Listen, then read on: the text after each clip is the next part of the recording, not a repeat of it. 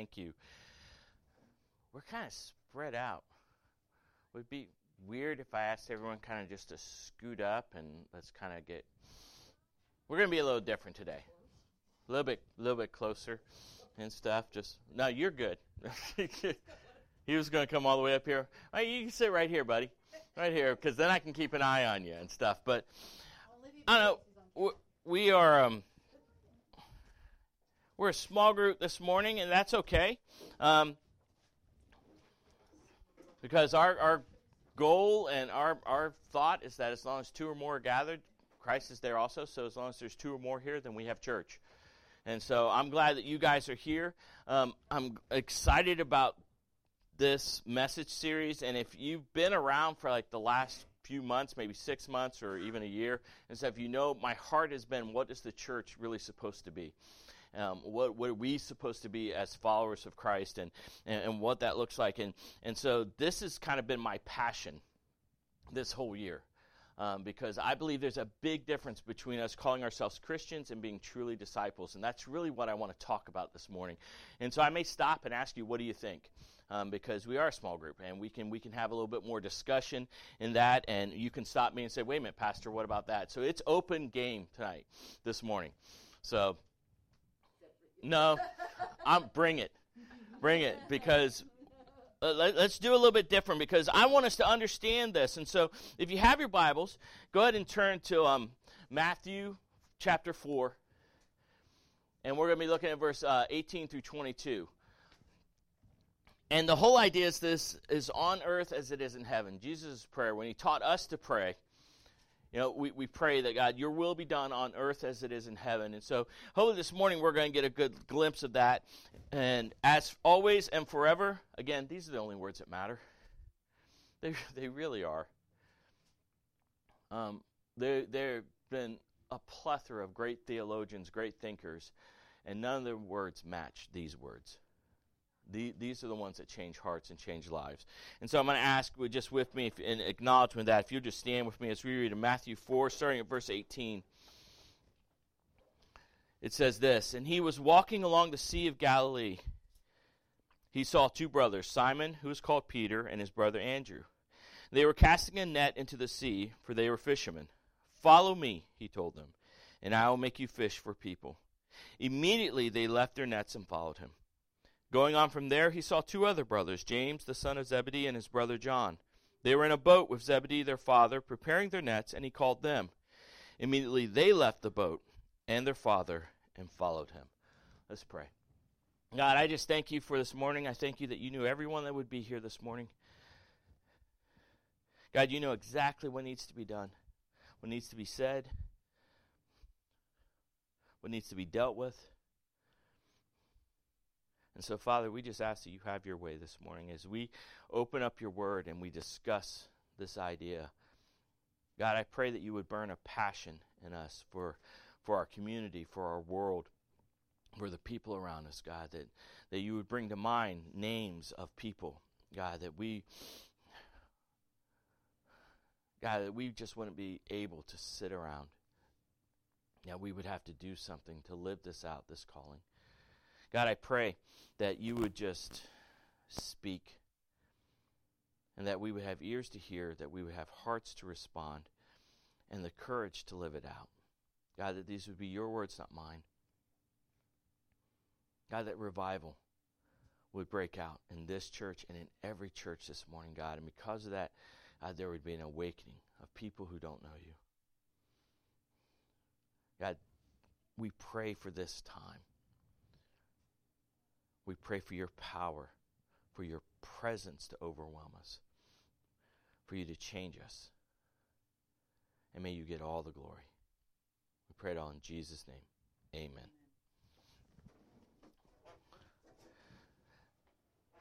So, as I said, this is kind of a passion of mine. And so I may go off camera for those of you that are going to like live stream or see this. I, there may be a moment where I actually walk down and ask a question and stuff. I don't know. I have no idea. But man, this is so important about you know the people around us of being a church and you know why we are a church. And so the first thing I want you guys to think of and just ask yourself, just right off the bat, what comes to mind when I say the word Christian? Now, just think about it for a moment. Let, us try to get some juices flowing first. Let, us let, do a little prep, little mind exercise. So, just think about the first thing that pops your mind when you hear, um, I don't know, a Trump follower, a Trump believer. You know, a guy that, uh, someone that supports Trump, or, or, or someone that supports I don't know who's who's all. There's like so many of them running now that are going to be running. I don't know, just a Joe Biden. What, what's the first thing that pops in your head? What, what's the first thing that pops in your head when you think of someone that's like, I'm a CrossFit trainer, or I'm a CrossFit, I'm, I'm a, I'm a, gymaholic. What, what about, what about um, a successful business person? Is it starting to flow a little bit? So let me ask you, what's the first thing that comes to mind when you think Christian? Now, for some people, it's going to be simple. It's going to be like, well, you know, there was a moment in my life where I prayed a prayer, or I walked an aisle, and I became a Christian. And that's kind of all they think about. There are some that think, like, um, well, I grew up in a Christian home. You know, I've gone to church my whole life because, of course, I'm Christian. There's some people that actually think, well, I'm American, so I'm a Christian.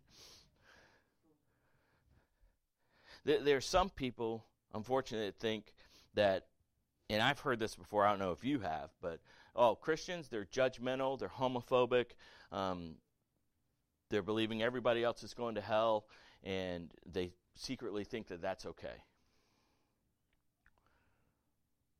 Those are all different views of Christian, but just a little trivia for you. Did you know the word Christian is only used three times in the New Testament? the word disciple was used 281 times. And I, I believe with all my heart that there is a bunch of people that claim to be a Christian, but they're not a disciple.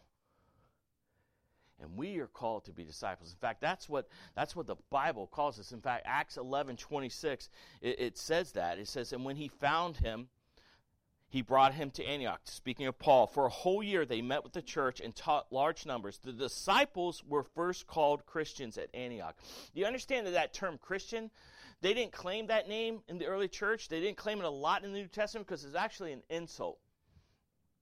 They're like, oh, it's like a little Christ, a little person that wants to be just like Jesus to go die and be a martyr and stuff like that. The truth is, is everywhere in the New Testament, 281 times, they are called disciples. We are called and supposed to be disciples. And so, what does that look like? What does it mean to be a disciple?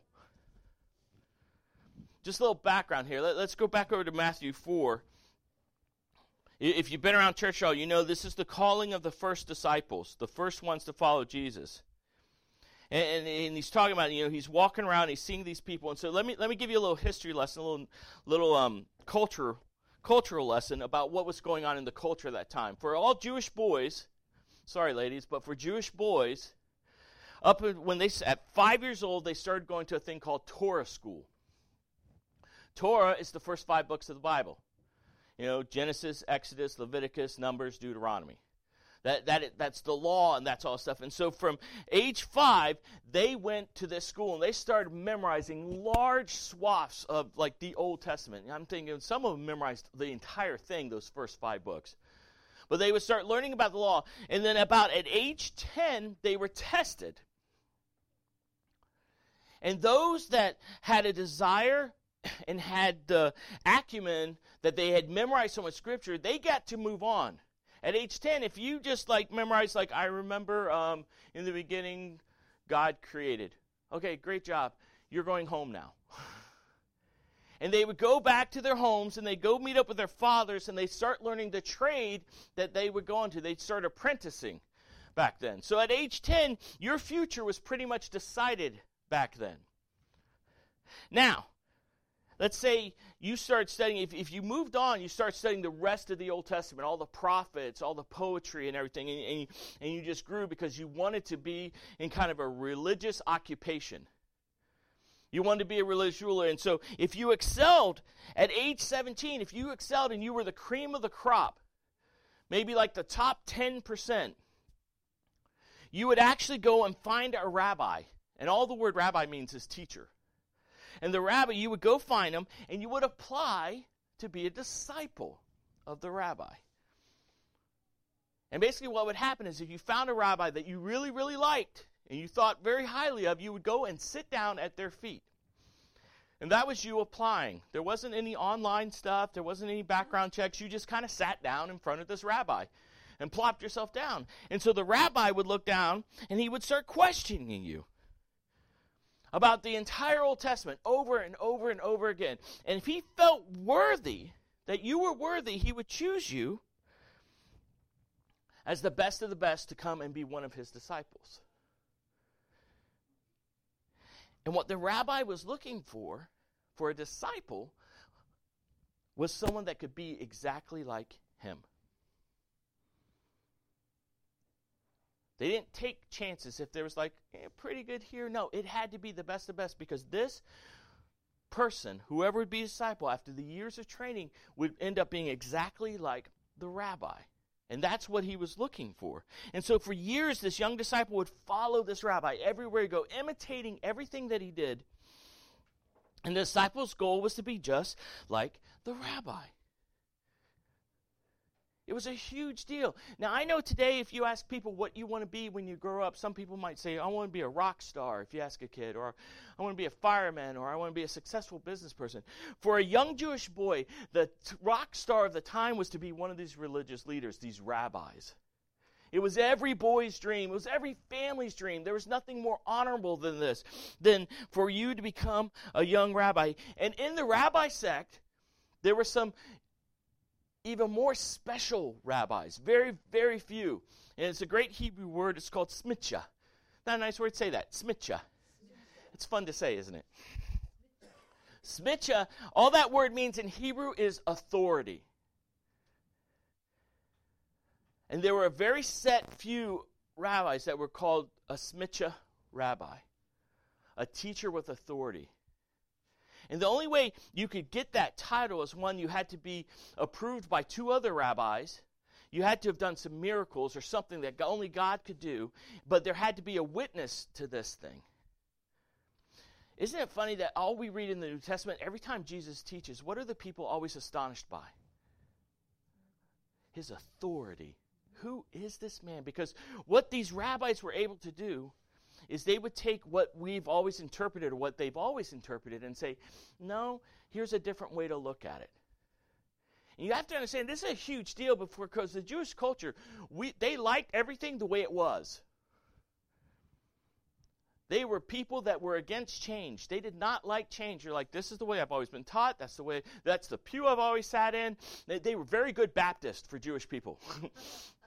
we like it the way it's always been and stuff. And so when a new rabbi that would be the Smitcha rabbi would come in and give kind of a new interpretation, it would blow them away.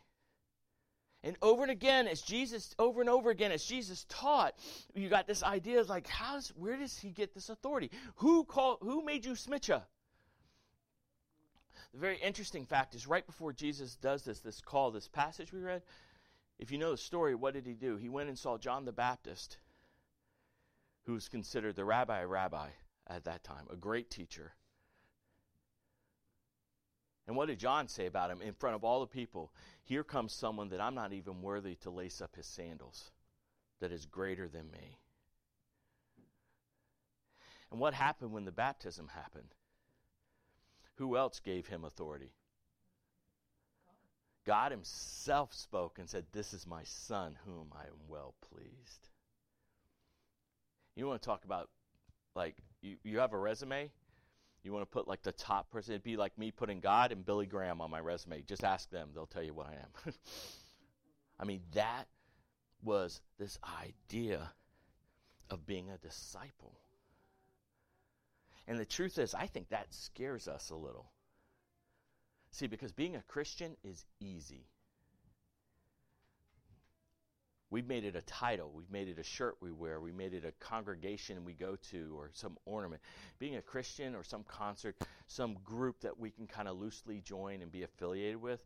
But being a disciple is totally different. And as I said in the beginning, I believe there's a lot of people that say I'm a Christian, but they are not disciples. And you and I are called to be disciples. That's what this is about. So, so what does it mean to be a disciple?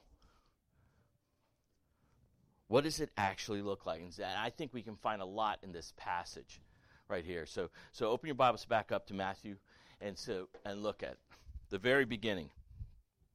Verse 18 As he was walking along the Sea of Galilee, he saw two brothers, Simon, who was called Peter, and his brother Andrew. They were casting their net in the sea, for they are fishermen. Follow me, he told them, and I'll make you fish for people. And then, verse 21, going on from there, he saw two other brothers, James, the son of Zebedee, and his brother John. They were in a boat with Zebedee, their father, preparing their nets, and he called them. What, what's going on here? Remember the little cultural lesson I gave you right here? What are these guys doing? You can talk back. It may even pick you up. What they're fishing. They're doing the father's business. They're, they they they are they've already been passed over. We don't know if they made it past Torah school. So from 10 years, 10 years old on, man, they were probably fishermen and they were learning from their father and everything. And so the very first thing I want you to know is Jesus doesn't choose the best, he chooses the willing. Isn't that good news?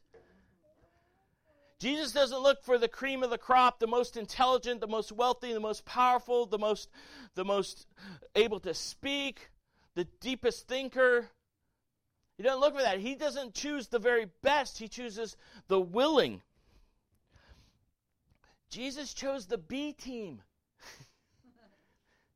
Think about that. These guys had already been passed over. And actually, you know, when I first read this, the very first time I ever read this, I was like, man, it just meant maybe it was his voice, Jesus' voice, when he said, Follow me. And like the Holy Spirit flowed out of his mouth, and they're like, Oh, we must go. I don't, I mean, it just seems really, really odd, but the truth is, He's choosing the ones that are willing. That's all we have to be to start off with. I don't know how many people I've talked about says, "Yeah, I'm going to do that faith thing." You know, once there's some things I got to straighten out. You know, or maybe like I don't want to go to Bible college and take Old Testament survey like five times over and over and over again and, and take Greek and Hebrew. I avoided Hebrew, by the way, because it's like backwards. I got Greek, and that was enough. I don't, I don't want to do all that. I, I just, I don't, I don't, I don't have any charisma. No one likes me. nothing to do what we offer. It has everything what Christ wants to do through us. And we just have to be willing. In, in fact, I, I, love this. Um, John MacArthur, he put it kind of this way. He said, God skipped all the wise of the day. The great scholars were in Egypt. The great library was in Alexandria. The great philosophers were in Athens. The powerful were in Rome. He passed over Herodotus, the historian, and Socrates, the great thinker, and Julius Caesar. He chose men so ordinary it was comical. No rabbis, no teachers, no religious experts. He chose the B team. And to be a disciple, it starts with us just being willing to begin with. The other thing I want us to see this morning is not only that he chooses a B team, but he's the one that chooses us. We don't choose him. The Corinthians, Paul put it this way. He says that the message of the cross is like foolishness to those who are perishing. This faith makes absolutely no sense to most people. This faith that we live out in this being a disciple and being followers of Jesus doesn't make any sense to us on a, on a day-to-day basis. Think about it. I'm just I'm going to surrender all. I don't have to clean myself up. I don't have to do anything for it. Christ does it all, and I'm just gonna I'm just gonna go who do you know that's looking for that? In fact, look at these guys. We, we go back. They weren't even looking for a rabbi. What were they doing? They were fishing. They had given up. They weren't, they weren't out looking for a rabbi to sit at his feet and be questioned. They were done. They were doing their, their, their family business. They, they were stuck and they figured that's all they would be. They weren't even looking. John put it this way in John 15 Jesus said, You do not choose me, but I chose you. I appointed you to go and produce fruit, that your fruit should remain, so that whatever you ask the Father in my name, he will give you. We don't choose Jesus, he chooses us. That's why Jesus said, No one comes to me unless the Father draws them. This is why I always tell you when I challenge you and say, hey, go tell the story, go share the gospel, go do all this. There's no pressure on you because you're not doing anything except just being obedient and telling the story. It is that God and the Holy Spirit that does all the changing and the drawing and stuff. All we do is plant a little seed. That's all we have to do. We're not, we don't choose Him.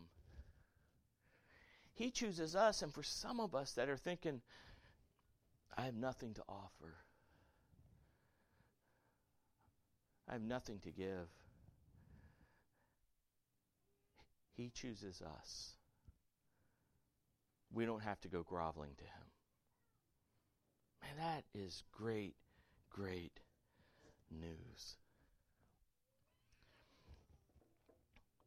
So, He chooses the willing, He chooses us. But what we need to know is that choosing, the primary calling, is to be with Him, by the way. It's not what you can do for Him, it's not how well you can speak for Him or, or be a missionary or do any of those things. That primary calling is just for us to be with Him. What does He say to the disciples, these first ones? Verse 19 Follow me. I'll make you fish for people. Follow me. That's that's that's all it was. He he was saying is basically says, Hey, Peter, Andrew, John, hey guys, come be like me. That's the primary calling. It's not, hey, I need you. You're going to go and you're going to go speak in the synagogues and you're going to go and speak here and you're going to go do this and go do that. All it was was like, come be like me. That's all Jesus is calling us to do, is to be like him. To know more about him, to grow more like him. You know, I've said this before. If you can look at your life today and say, I am no more like Jesus than I was a year ago, there's a serious problem. Every day, every week, every month, every year, we should be coming more and more like Jesus. By the way, that's the goal. The goal of Christianity is not to build huge mega churches. The goal of this being a disciple is not is not not to travel all the world and plant churches all over the world. The goal of the goal of being a disciple is not to get to heaven one day. The goal of being a disciple is to become just like Jesus. That's what we're called to do. That's what we're supposed to become like that. It's it's not all this stuff. And and how do we do that? I mean, we can't sit at his feet and listen to his teaching, can we? Oh, wait a minute. Yes, we can. This word needs to dominate you. Everything we need to know about Jesus, everything we need to know to be like him, to live for him, and stuff is in this word. And can I tell you something? Once a week on a Sunday morning ain't enough. Those are Christians, not disciples. Disciples want to be just like their rabbi. In fact, that was like the compliment back then was like, wow, you have the dust of your rabbi on you. And that wasn't saying, hey, you need to take a bath. You're kind of dirty. That means that everything the disciple or the rabbi stepped in and spit up, that it covered you. You were so close to your rabbi that it just, everything that he stepped in covered you. That's being a disciple. And how do we do that? Man, we get into his word. And on Sunday morning, just once on Sunday morning, it's not enough. You gotta you have to have a private devotion time. You have to have time every day, some time where you're sitting there and you're reading God's word. And I understand. It's a discipline. It, it's hard. We don't do disciplines too much. We are in a we are in a free society. I can do whatever I want. Don't tell me how to live. All that stuff. I, I mean, we, I can do. I don't have to read the Bible every single day to be a Christian and and to. I'm sorry. Yes, you do. If you want to become more like Jesus, you got to be in this Word. You, you got to be involved in a home group. That's why we offer those home groups for a chance to get deeper in, to, to, to just continue to grow, just to continue to be bathed in His Word. You know, that's why we do everything. That's why we send out devotionals, and that's why we hand out things. Any, any tool that we can do to give you to grow more like Him, then if you truly, truly want to be a disciple, you, you would be there. One, one of my biggest pet peeves, and it's a sermon for a different day, is that we, we've made everything else a priority other than church. Of the gathering of people, the ecclesia, not the kirche, not the building, but the gathering of God's people, the set apart ones, to worship together. I guarantee if you go out here right now and drive down the road, you're going to see fields full of kids playing soccer.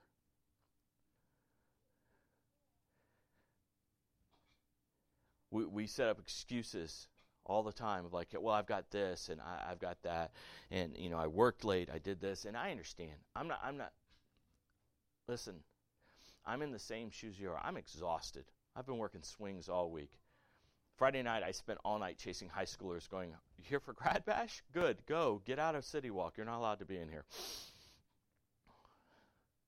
And dealing with all kinds of people. I'm tired. I understand this. I'm a pastor, and, and honestly, even if this church grows, Sherry and I have talked about it, this church grows to the point where there's plenty of funds and all this stuff. I don't know if I'll give up my job at Universal because I love being able to stand up to you and say, You need to share the gospel in your workplace. You know why? Because I do it. I want to take away your excuses. But we have to make His Word a priority, it has to dominate us, it has to define us. That's why I start the service and I start my message every time saying, This is the only authority. And if you truly want to be a disciple, then, man, we need to be hungry to gather with His people and to open up His Word as often as we can. Because we're called to be like Him. Next, we're not just called to be with Him, but to follow, we may have to leave all. Look at what happens here. He says, Follow me in verse 19. He told them, and I'll make you fish for men. What happens in verse 20? What's that first word in verse 20? Someone yell it out. Yeah, it doesn't say like, okay, well they talked over, they made a committee, they prayed about it, and felt if see if they felt led. It says immediately they left their nets and followed him. Going on from there, he saw two other brothers, James the son of Zebedee and his brother John. They were in the boat with Zebedee, their father, preparing their nets, and he called them. What's that word? They left the boat and their father and followed him. Listen, the truth is, is that if we're going to be honest and we're going to be true about being a disciple, it may mean that we have to leave some things. It may mean we may have to leave some careers and leave our nets. It may mean we may have to leave some significant relationships to be his disciple. It's not the norm. I, I don't think generally you guys are going to have to pack up and move right now. In fact, I hope you don't because I like seeing you we're kind of low in numbers. We're getting down to that two point, and so it's nice when we have more than three or four. But the truth is, is we may to follow, we may have to leave something else. I, I don't know if you've heard the stories. Um, one of the places that God is moving in like miraculous ways is the Middle East, in the Arab countries. I mean, people are having dreams. People are having Jesus is reaching people in in droves in the Middle East. And I, have heard stories about. Um, I heard a story this past week about a young girl that um, that she met Christ, and man, it changed her life. She accepted, and she went home, and she told her father, and her father and her brother sat her down and says, "You re- you deny that faith right now." And she said, "I can't. I can't deny it. It's too real." So they locked her in her room, and she heard them talking her brother and her father saying, We're going to have to kill her tonight. Something happened, some emergency happened. I don't believe in any coincidences, but a niece or somebody went into labor and the family had to leave, left her locked in the room, and she saw her chance. She escaped, went to the missionary that led her to Christ. They got her to the United States. I think she's still waiting for status to get, for safety to be able to stay. She had to leave everything. Now, I'm not saying, I don't believe anybody in here, you're going to have to leave your family and stuff, but I'm going to say that to follow Jesus, we are going to have to leave something. We may have to leave all. The fact is, does Jesus take precedence in your life over everything else? That's the mark of a disciple. Does Jesus take precedence over your job? I don't know if you know this, I applied at Disney before I applied at Universal. Because I worked at Disney before, so I could take those years and kind of add it to my time. And I said, Listen, I'll work for you six days a week. Any shift, I don't care. I just cannot work on Sundays. We can't do that. I'm like, I'll work for you six days a week, any shift in security. I just can't work Sundays. Well, you know, we have unions, we have all this. We can, you know, well, maybe you can put in for a religious exception. So I did. And we talked on the phone. And after about an hour and a half of just talking to him, going around in circles, I realized I'm not going to do this. And we needed the income. So I applied at Universal. I went into my interview. The guy I interviewed is one of my friends right now. He's one of my managers. And I sat down. I said, Hey, before we get started, I can work any shift. I cannot work Sundays. Okay, we're good. This past Easter, I put in three weeks ago to be off Good Friday because I was like, my church kind of expects me there to like preach. so it might be good that I'm off, but they didn't give it to me off. When I talked to the manager, says, hey, I don't, I don't know what's going on. What do I need to do? He's like, oh, Pastor, you're good. If they would have said no, I wouldn't be working. I don't know where I'd be working right now. Does Jesus take precedence over everything? Does Jesus take precedence over your family? Does Jesus take precedence over everything? Because to be a disciple, we may have to leave all. One thing you know about me, if you've been around, is I don't sugarcoat this stuff. These guys left everything the income, the families, everything. And by the way, it cost them. All of the disciples were martyred except one, and that was John, and he was just boiled in oil. and then left on an island to die alone. I'm hoping that it's it's not going to be that, but but we have to understand that that's what it means to be a disciple, not just a Christian, a disciple. Finally, last part of being a disciple is we are commanded to spiritually reproduce. We are commanded to spiritually reproduce. Look what he says. He says, All right, follow me, and I will make you fish for people. I like that little turn of the phrase Jesus said. He was he was masterful at that. Hey, you're, you're catching fish? Awesome. You're already fishermen? I'm going to make you fisher of men. This is why I pray every week saying, God, give me a boat. You've called me to be a fisher of men. You know how much ministry I could do if I could take guys out. We're stuck in the middle of a lake. They got to hear the gospel. It's a ministry tool. It hasn't happened yet. I'm still praying. But I mean, we you fish and stuff, but we are called to spiritually reproduce. We are not called to come down some aisle, pray some prayer, and then go sit in a chair or sit in a pew and do nothing else with our faith. Nothing else with our faith. And by the way, it's not for just the few. That person has the gift of evangelism. That's why they should do it and I shouldn't. I had someone sitting in this church months and months years ago when we first started. We did a course on evangelism, like what it's what it looks like, how are some tools to do that. And they looked me square in the face and they said, "It's the pastor's job to do that." I said, "You're not going to be very comfortable here." and they weren't and they're not. Because it's not for the few, it's for all of us. We are all called to reproduce. If we are going to be just like our, our rabbi, this is why Jesus came. He says, My Father is glorified by this, that you produce much fruit and prove to be my disciples. How do we prove that we're disciples? We bear fruit. How does the church prove that it's the church? It bears fruit. How do people prove that they're followers of Jesus, disciples? They bear fruit. There are things that happen, lives that are changed. What's that fruit? It's very, very simple.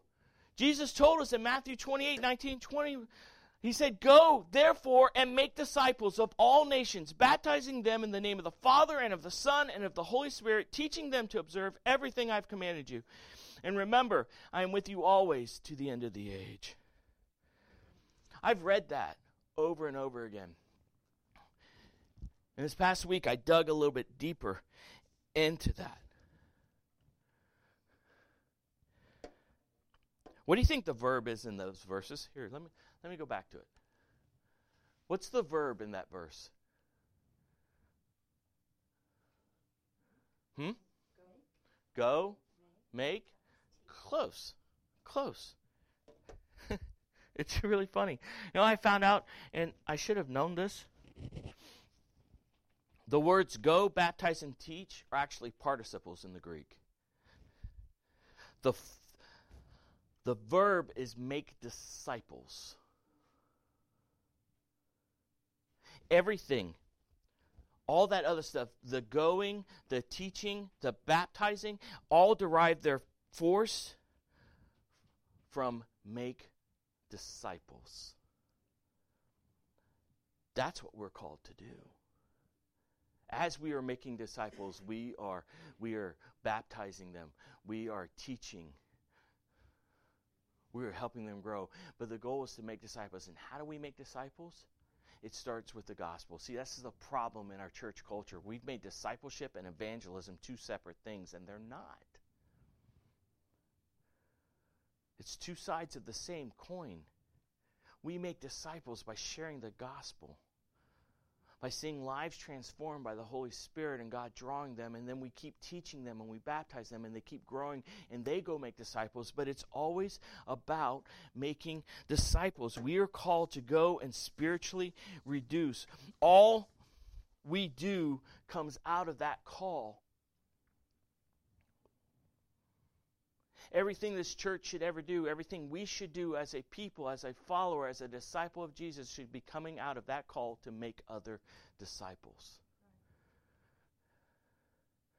Every sermon should have an aspect of that. Every every outreach we do, everything that we do should have some kind of aspect of that. Calling to make disciples in Luke 19, Jesus said he came to seek and save the lost. That's why he came. I came to seek and save the lost. And so, if our rabbi lived his life and defined his life that way, that from the moment he was born, the purpose of his birth, his life, his teaching, everything that happened in those years was to seek and save the lost, and we are disciples of his, shouldn't that be our life as well?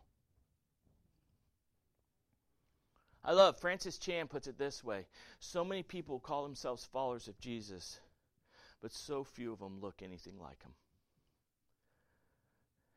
Man, we are, we are called to do this. Why? Because our rabbi, our rabbi, our smicha rabbi did it. See, the problem is, is, is that I don't think we stop trusting Jesus. I think we stop trusting in what he can do through us. You know the story of Peter? They're in the boat. Storm was kind of rocketing, and Jesus comes strolling up on the water, kind of freaky, kind of intense. Here's Jesus, the storm, he's walking on the water. All the other disciples like, it's a ghost. Oh my goodness. Ah, you know, they're all whining, and Peter's like, Jesus, that you? If it's you, tell me to come out to you. Tell me to walk on water. What did Peter do? He got out of the boat. He started walking on water.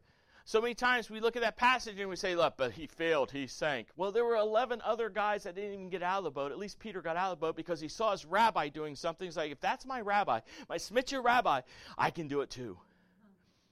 Did Peter lose faith in Jesus and start sinking, or did he lose faith in what Jesus could do through him? That's what happened. We lose faith in what Christ can do through us. We talked about this in Easter. Easter, the power, the, re- the power that resurrected Christ is the power that dwells in us. What could be impossible for us? What could be impossible for us? If we just trust not only Jesus, but what he can do through us. I love this. Robert Coleman, he wrote a plan of evangelism, this great book, The Master Plan of Evangelism, and he put this down. He says, "Well, When will the church learn this lesson? Preaching to the masses, although necessary, will never suffice in the work of preparing leaders for evangelism. Nor can occasional prayer meetings and training classes for Christian workers do this job. Individual women and men are God's method. God's plan for discipleship is not something, but someone. It's not a class, it's not an event. It's you and it's me. That's his plan.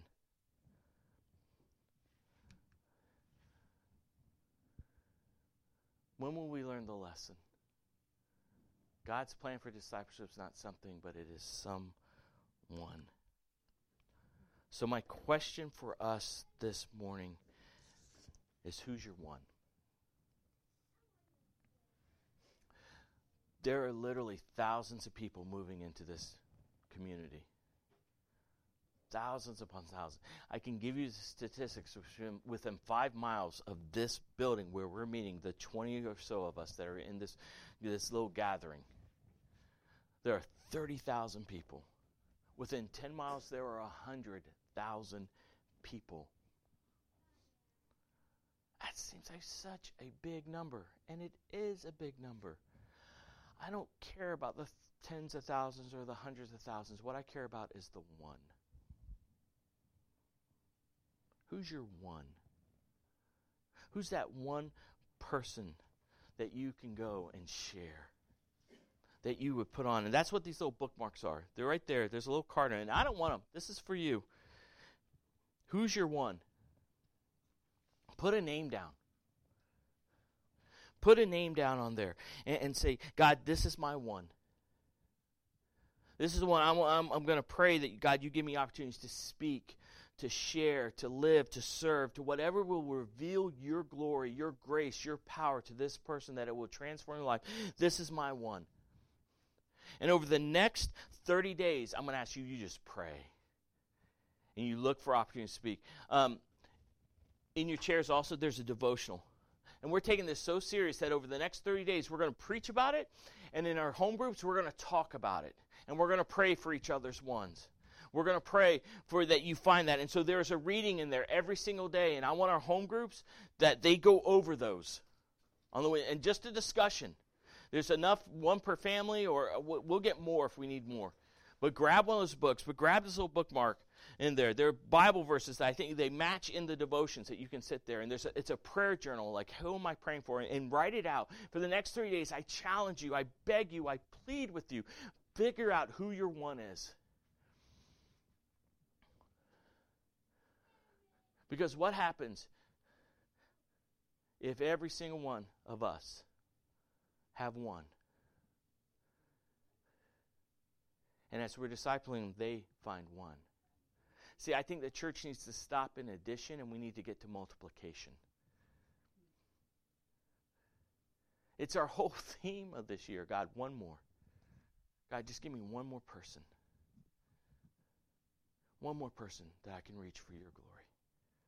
One more person I can share and see that their life's changed. I want to tell you the greatest sign, the greatest discipleship plan that I have ever seen in 30 years of ministry is people sharing the gospel and seeing God change a life. It's not a it's not a Bible study plan. It's not a it's not a memorization plan. It is seeing God do you believing that God will do what he said he would do through you. That he will finish the work through you, that in someone else's life.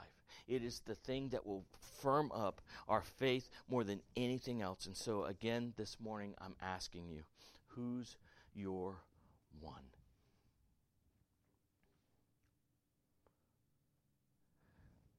They're coming.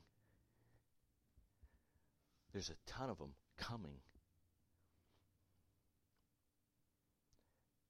We used to have a saying when we started our ministry, and I haven't thought about it till today. We would have to raise support because we lived overseas and we were missionaries, and so we would have to send out newsletters and, and beg people for money all this time. And a very humbling thing, by the way. but we would always put a tagline on our thing one, W O N, by one. God's discipleship plan, God's evangelism plan, God's plan to change and redeem this world is one at a time. Through you, through me. So I ask you this morning who's your one? And are you truly a disciple? Because if you aren't, none of this is going to matter. I'm not telling you that you have to go out and no longer say, I'm a Christian. I'm just saying, let's, put, let's bring the definition back to it. We are disciples, becoming just like our rabbi. Let's pray.